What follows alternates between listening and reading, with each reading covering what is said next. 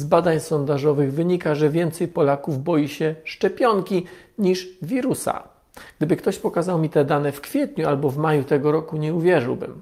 W tym odcinku omówię krótko różnice pomiędzy różnymi szczepionkami, które rząd chce kupić, wyjaśnię jak to się stało, że stworzono je w tak krótkim czasie i spróbuję odpowiedzieć chyba na najważniejsze pytanie, czy te preparaty są bezpieczne.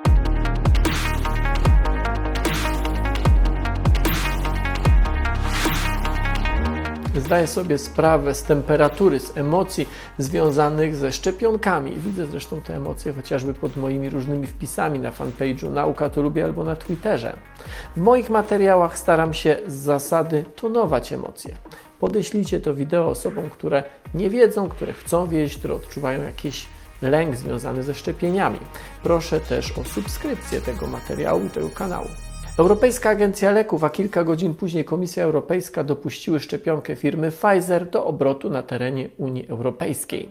Szczepienia w różnych krajach Europie mają ruszyć od 27 grudnia. W tym momencie na świecie prowadzi się badania nad około 170 różnymi preparatami. Kilkadziesiąt z nich jest już na tyle zaawansowanych, że prowadzi się ich testy kliniczne. O samych fazach testów klinicznych już opowiadałem w moim poprzednim filmie o szczepionkach. Do zobaczenia tutaj. E, zresztą link wrzucę do opisu e, tego wideo. Polska przystąpiła do pięciu programów szczepionkowych. Z sześciu umów, które podpisała Komisja Europejska, nasz rząd zadeklarował zakup pięciu. To oczywiście Pfizer, BioNTech, e, Moderna, AstraZeneca, o tych media mówią dosyć często, ale dodatkowo podpisano jeszcze umowy z Johnson Johnson oraz CureVac. Celem każdego szczepienia jest wytworzenie przez organizm zaszczepiony przeciwciał ale bez przechodzenia choroby. Szczepionki AstraZeneca i Johnson Johnson to tak zwane szczepionki wektorowe.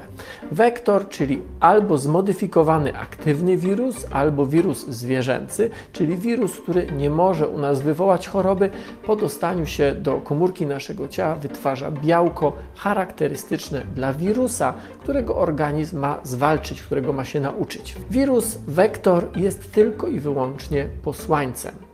Zupełnie innymi szczepionkami są te od CureVac, Moderny i Pfizera. One zawierają syntetyczny kawałek nici RNA wirusa SARS-CoV-2. Kawałek, który koduje, czyli zawiera przepis na produkcję konkretnego białka. Układ odporności osoby zaszczepionej dostaje więc kawałek wirusa, którego ma się nauczyć. Ale ten kawałek nie zostaje podany mu w szczepionce, ale zostaje wyprodukowany przez własne komórki. Przez to, że szczepionka nie zawiera wirusa, nie może dojść do choroby. RNA jest jednoniciowy, a nasz DNA jest dwuniciowy. Nie ma absolutnie żadnej możliwości, by doszło do modyfikacji naszego genomu w wyniku szczepienia. Zresztą, gdyby było to możliwe, nasze geny powinny być cały czas zmieniane przez infekcje wirusowe. Każda infekcja oznacza przecież wejście do naszej komórki wirusa z jego własnym kodem genetycznym. Tymczasem ani infekcje wirusowe, ani szczepionki RNA nie zmieniają naszych genów. Szczepionki z tej właśnie wielkiej trójki, czyli Pfizer, Moderna i AstraZeneca, będą podawane w dwóch dawkach. Czas pomiędzy pierwszą a drugą dla każdej z nich jest trochę inny, ale wynosi mniej więcej miesiąc, od trzech tygodni do miesiąca. Każda z tych szczepionek była testowana na grupie kilkudziesięciu tysięcy osób. Podane przez producenta skuteczności wynoszą dla Moderny 94,5%, dla Pfizera 95%, a dla AstraZeneca pomiędzy 62 a 90% po podaniu dwóch dawek.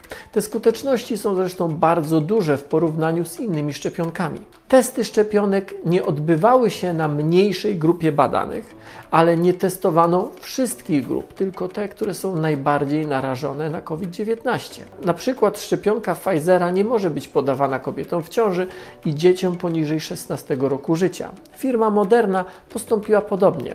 Zastosowanie zarejestrowanych szczepionek jest więc dozwolone nie u wszystkich, ale tylko w tych grupach, które zostały przetestowane. Z czasem do tej listy będą dochodziły kolejne grupy, ale dopiero wtedy, gdy firmy farmaceutyczne dostarczą wyniki testów z kolejnych grup. W ten sposób zaoszczędzono bardzo dużo czasu. W takich grupach jak dzieci tej konkretnej chorobie nie ma presji pandemii. COVID-19 nie robi dzieciom krzywdy. Ich badanie można więc było odłożyć na później. Tym bardziej, że badanie szczepionek na dzieciach jest e, dużo trudniejsze i zajmuje więcej czasu. Dużo czasu zaoszczędzono na tym, że w ostatnich latach w sposób wręcz kosmiczny rozwinęła się biotechnologia i biologia molekularna. Tak jak sekwencjonowanie materiału genetycznego wirusa kiedyś trwało lata, potem miesiące, dzisiaj wystarczy okres kilku dni. Sekwencję nowego koronawirusa Chińczycy opublikowali już 10 stycznia 2020 roku, czyli tego roku. W pierwszych dniach 2020 pełny kod genetyczny SARS-CoV-2 był już znany i dostępny w wielu laboratoriach na świecie. Jeszcze więcej zaoszczędzono na tym, że szczepionki nie trzeba było projektować od nowa, a ten element procesu, czyli projektowanie, trwa bardzo długo. Obecny koronawirus ma kod genetyczny w 80% identyczny z kodem koronawirusa, który w 2002 i 2003 zabił w Azji kilkaset osób. Wiele firm rozpoczęło wtedy pracę nad szczepionką. Cechy tamtego wirusa były inne i pozwoliły na szybsze opanowanie epidemii. Tamten wirus to SARS-CoV-1, dzisiejszy to SARS-CoV-2.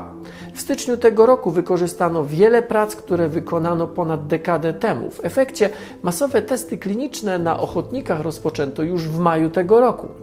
Ponadto w przypadku niektórych szczepionek do ich stworzenia użyto technik genetycznych. Są one w praktyce dużo szybsze e, do wdrożenia niż te, których, e, z których korzystano dotychczas, z których korzystano wcześniej. Genetyczne szczepionki nie zostały nigdy wcześniej zarejestrowane, ale badania nad nimi trwały od wielu lat. Szczepionki genetyczne przeciwko innym wirusom testowano także klinicznie na ludziach, więc nie można powiedzieć, że to nowa eksperymentalna technologia, która nigdy nie była sprawdzona. Na przykład w 2007 roku stworzono szczepionkę RNA przeciwko wirusowi MERS. E, pracę doprowadzono wtedy do etapu badań klinicznych, ale epidemia wygasła, więc pracę zawieszono. Na przyspieszenie prac wpływ miało także to, że firmy farmaceutyczne w zasadzie dysponowały nieograniczonymi budżetami. Naukowcy mogli i tak robili prowadzić równocześnie na przykład testy fazy pierwszej i drugiej, podczas gdy normalnie prowadzi się najpierw jedne, potem po analizie wyników zapada dopiero decyzja o finansowaniu fazy drugiej. Niemal nieograniczony budżet daje spore oszczędności czasowe. Ogromne zainteresowanie szczepionkami oraz media społecznościowe przyłożyły się na błyskawiczne skompletowanie reprezentatywnej grupy ochotników. Zwykle samo wyselekcjonowanie tej grupy trwało kilka miesięcy. Tym razem udało się to zrobić w dobę. Jest jeszcze coś. Agencje zgodziły się na tak zwany przegląd kroczący. Normalnie firma farmaceutyczna musi przeprowadzić cały proces badawczy i dopiero potem dostarczyć komplet dokumentów mm, i wtedy dopiero zaczyna się proces rejestracji, najpierw przeglądania, weryfikacji rejestracji. Tym razem firmy farmaceutyczne mogły dostarczać dokumentację etapami, podczas gdy w kolejne tomy dokumentów wczytywali się specjaliści, firma już mogła prowadzić badania kolejnej fazy. To też pozwoliło zaoszczędzić wiele miesięcy.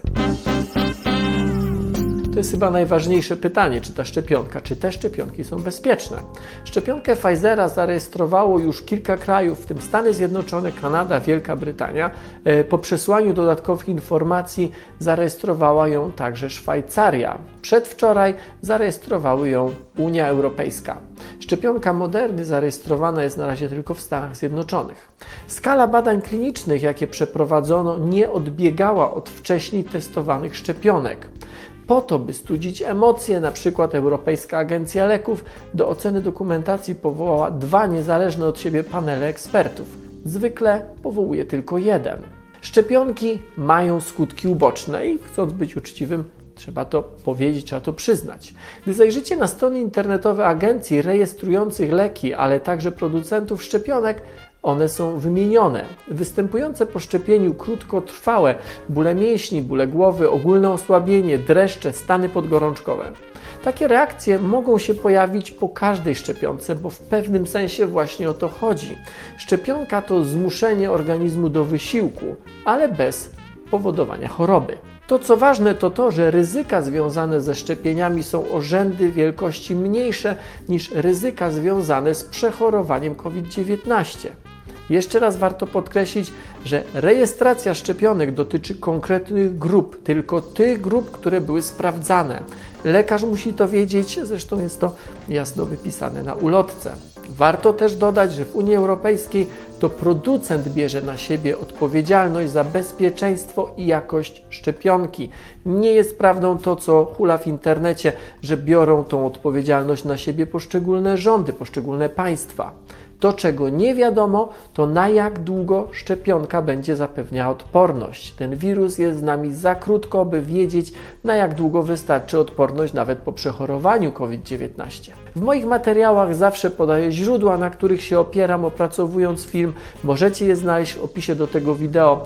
Jest tam m.in. i szczególnie polecam stanowisko naukowców z Polskiej Akademii Nauk. Nauka to lubię na Facebooku i YouTube.